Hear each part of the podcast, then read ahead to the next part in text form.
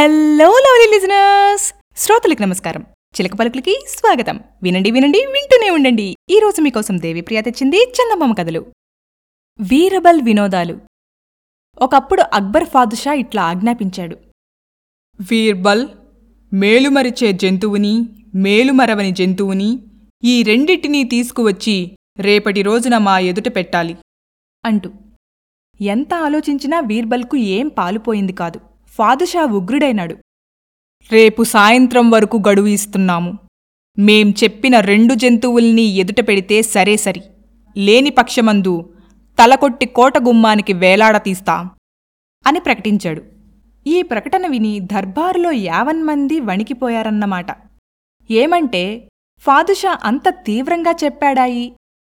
వీరబలుడి శత్రువర్గం అంతా బేష్. వీరబలుడు ఈ మారు సమాధానం చెప్పుకోవడం వట్టి మాట తప్పకుండా తలకొట్టివేయడమే జరుగుతుంది. మనకి పీడ వదులుతుంది. అని చెప్పి భుజాలు ఎగరవేశారు.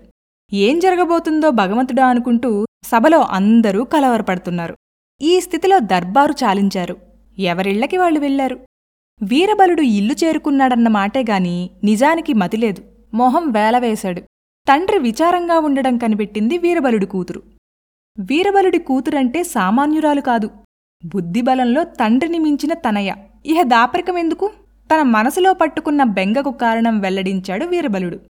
నాన్నగారు ఈపాటి దానికేనా ఇంత బెంగ? మీరేమీ దిగులు పడకండి.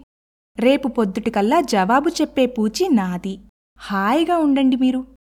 అని వీరబలుడికి కూతురు ధైర్యం చెప్పింది. కూతురు చాతుర్యం వీరబలుడికి తెలుసు. ఇదివరకు ఎన్నోసార్లు ఇటువంటి గండాలు తప్పించింది. అందుకని ఆమె ధైర్యం చెప్పగానే అతడికి ఎక్కడి బెంగ అక్కడే వదిలిపోయింది.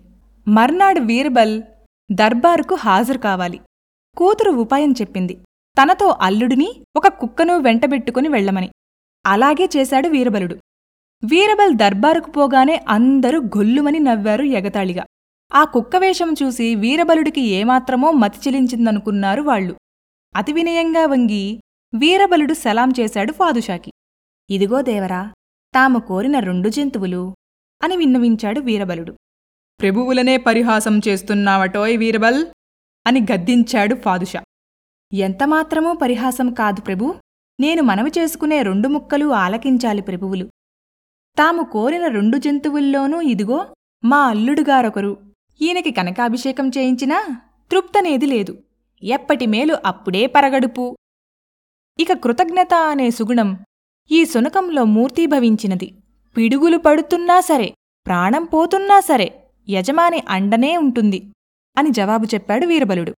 మేలుమరిచే జంతువులు మన ఆస్థానంలో ఉండటం నాకిష్టం లేదు. కనుక మీ అల్లుడుగారికి తల తీయించి వేస్తాము అని వీరబలుడితో అన్నాడు ఫాదుషా. తణుముకోకుండా తక్షణమే చెప్పాడు వీరబలుడు.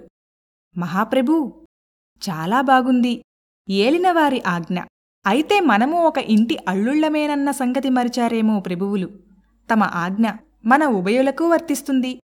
ఈ జవాబుకి ఫాదుషా సిగ్గుపడి వీరబలుడికి కోకొల్లలుగా బహుమానాలిచ్చి సత్కరించాడు.